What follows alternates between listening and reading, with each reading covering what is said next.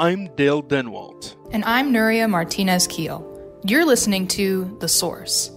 Thanks for joining us as we discuss the Oklahoman's most impactful stories with the reporters who wrote them. This week, the vast majority of Oklahomans are eligible to get a COVID 19 vaccine. We get the latest on vaccination efforts going into high gear.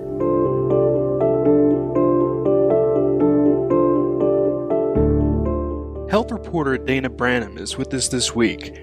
Dana's been reporting on the breadth of vaccinations in Oklahoma and the declining rates of COVID 19 in our communities. Dana, it took months to get just midway into phase two of Oklahoma's vaccine rollout. Then it was just like a snap of the finger almost. It was only weeks later that we reached the end of phase three, opening up the, the vaccine to uh, a lot more people. What made this process speed up so quickly? When um, Oklahoma decided to expand eligibility to this huge, huge group of Oklahomans, um, I, I, definitely asked about the timing of what allowed them to do that. And um, the deputy health commissioner, Keith Reed, was saying that it's kind of twofold. Um, we've seen more vaccine supplies coming into the state, so that's been steadily increasing um, over time. But they were also noticing that some of their appointments, particularly in rural areas, were going slower. Um, so while it felt like um, in the metro areas that appointments were going super fast. If you were willing to drive to some of these smaller communities, there were appointments available, and they don't want appointments to sit open. They want um, they want the demand and the supply for those appointments to really match up well. So when they saw those start to go slower, that was what triggered this um, this expansion. One thing that I personally, you know, kind of thought about as it was time for, for me to get my vaccine, as my eligibility came up, uh, was that um, there were a lot of people saying, if you're eligible for the vaccine, go and get it. Even if you think that there are other people more deserving than you, um, I, I think the consensus is that if you're eligible, if you can go get the vaccine, you'll get it, right? Definitely, that's that's what we've been hearing from from the health officials, from even the mayor this week. Um, he got his first vaccine this week, and his message to people was, "If you're eligible, it is your time." Like he emphasized, he is a healthy. 40 something year old man, um, and, and he's getting his vaccine to kind of set that example that um, if you've been held back by this idea that someone else needs the vaccine more than you, um, that's a valid thought to have and it's very nice and selfless but if you're on the list it's it's your turn um, a lot of people are on the list now i'm glad you said that dana uh, which populations are eligible now to get the vaccine give us give us a quick rundown Right. So all of the people who have been eligible um, up until this point are still eligible. So that includes healthcare workers, um, Oklahomans over 65, um, people with comorbidities um, from 16 to 64 as well. Um, and, and teachers, school support staff. The latest group that was expanded um, has to do with essential workers, which is a huge group of people um, it it really encompasses a lot of different industries. Um, it could be um, folks who work in grocery stores, people who work in retail, hospitality, um, people who work in technology. It is a huge, huge list. Um, if you if you think you might be eligible, uh, you you probably are based on based on this list. Also, the eligibility expanded to a broader group of um, education workers um, and students as well. So, if you work for a university um, or a college, a childcare facility, or if you're a college student, um, you're eligible. So, very big group. Um, I, I heard an estimate this week that it's 85% of adult Oklahomans. Now, if you've received the full series of the vaccine, like if uh, Moderna and Pfizer, you get two shots. Uh, I'm not sure if Oklahoma has uh, the Johnson and Johnson one shot yet, but say you've you've received the full series. What do health experts say that you can safely do now? Can you go back to 2019 and, and live like you did then? Not quite, but I think we're on the on the road towards something that looks more normal.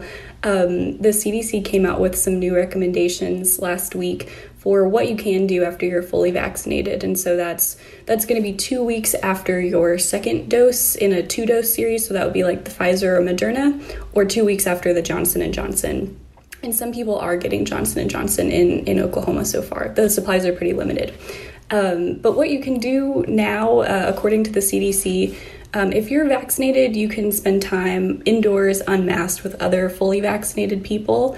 Um, and it's also okay to spend time indoors unmasked with unvaccinated people if you are fully vaccinated, as long as the people that you're hanging out with are, are low risk if they were to um, contract COVID. But they, they still recommend that you are going to need to wear a mask in public still. That is not changing whether you're vaccinated or not. Um, and, and still to keep those, um, the precautions that we've taken for a whole year now about um, keeping our distance, washing our hands, all of those still apply. And is that because even if you might not become sick from the virus, you could still carry it and, and pass it to other people who maybe haven't been vaccinated yet? Is that the reason for that?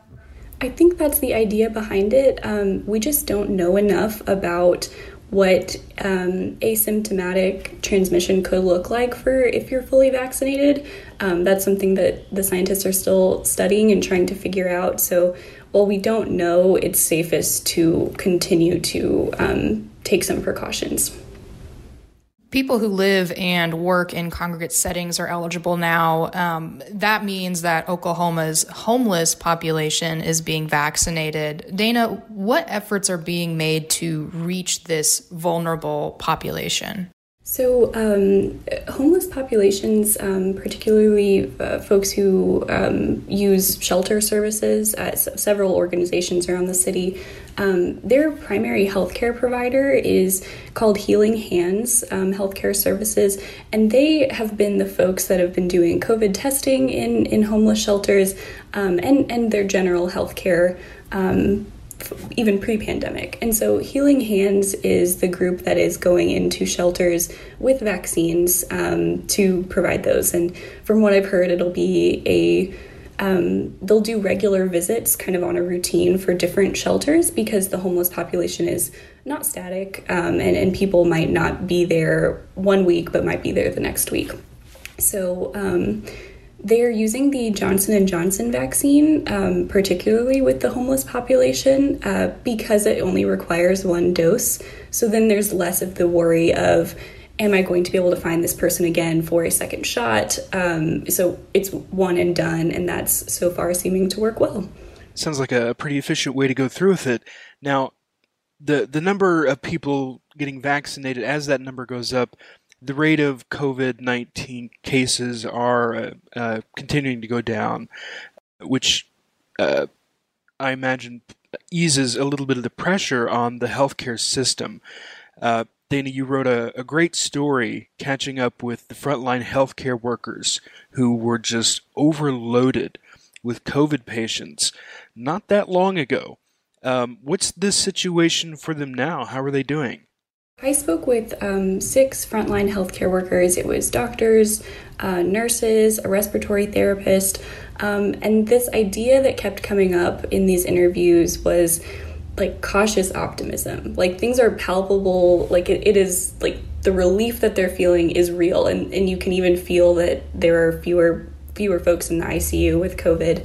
Um, they can definitely feel that things are looking up, but there's this fear that if um, I don't know if we sort of celebrate that our cases and hospitalizations are are down by going back to what we've what we want to do, what what life was like before the pandemic. Um, that that could really send things back into crisis for them. Um, so they are they're they're seeing the vaccines as a, a, hopeful sign. They like to see that vaccine appointments are going quickly. Um, and I think one one nurse I spoke to kind of described it as like a bright light after a long year. Um, even for her, her personally, because she was able to get the vaccine um, fairly early on, back in December, when when those arrived for healthcare workers. So it's it's definitely this this idea of optimism, of relief, but not wanting to just this fear that things might go back to the way they were in January when things looked really bad. Yeah, I thought it was really interesting when they told you that, you know, we've had reprieves before and kind of like in the eye of the storm. As soon as it passes, the cases went straight back up again. So it, they've kind of seen that song and dance, and, and I think they're. It sounded like they're still kind of holding their breath to to to make sure that this one is for real. Yes, yeah, they're saying like one doctor said it, it does feel different. Like we've had some some of these dips in our cases and hospitalizations before after a surge, um, but this one feels different. So they're hoping that we're not going to see another big wave like that again. Oklahoma's health commissioner said we're at a critical point in the fight against the coronavirus, but we're not out of the woods yet. What advice did he have for Oklahomans at this juncture? Right. Um, so we're this idea that we're at a critical point is we're we're seeing vaccines becoming more available, uh, more people getting them, cases and hospitalizations going down, uh, but we're still at fairly high levels of the virus in the community. Um, we're not seeing that drop back down to what it looked like in March when this was first, or last March, I mean, when this was first kind of coming into our consciousness. Um, so, some of the latest recommendations I've heard from the state health department centered around spring break um, and wanting to make sure that people are being safe and smart if they decide to travel or meet up with other people. Um, the advice was if you're going to see other people, maybe do that outdoors where the ventilation can um, can help um, make that environment safer. And then, if you're going to travel, um, particularly for college students, they recommended um, testing before before you travel, um, and to try to um, make sure that you're not spreading the virus, uh, e- even though it, things feel different and things feel a little bit lighter. Um, not to throw the good habits that you've uh, come up with out the window. Oklahoma's Governor Kevin Stitt rolled back the rest of uh, the state's remaining COVID restrictions that he had in place early or in the pandemic. Um, he did this even though the Centers for Disease Control and Prevention, the CDC, they said it was too soon to get rid of safety measures. Uh, the governor has uh, come out with a new mantra that we're going to take our summer back. Is it realistic that life could return to normal anytime soon? I'm, I'm not sure. Um, it, I think it also depends on your idea of what going back to normal will look like. Um, but I think there are some hopeful signs. I know we heard from President Biden that um, he'd like vaccines to be available to, um, or, or all Americans to be eligible for a vaccine by May. Um, and I think that could be a big step uh, toward toward getting back to normal. Uh, but we do know, of course, that there's a difference between uh, people being eligible for a vaccine and, and people being able to access those vaccines um, and have enough supply for everyone. So it seems like we're we're hearing about uh, positive trends with vaccinations um, that could get us closer to normal, but I think it's a little too early to know um, what that means for our summer. Well, Dana, thank you so much for joining us this week. And to our listeners, thank you for joining us.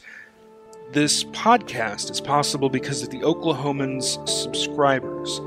We encourage you to subscribe if you can. You can read these stories that we've mentioned today and more every day in the Oklahoman and at oklahoman.com. Check back next Friday for a new episode.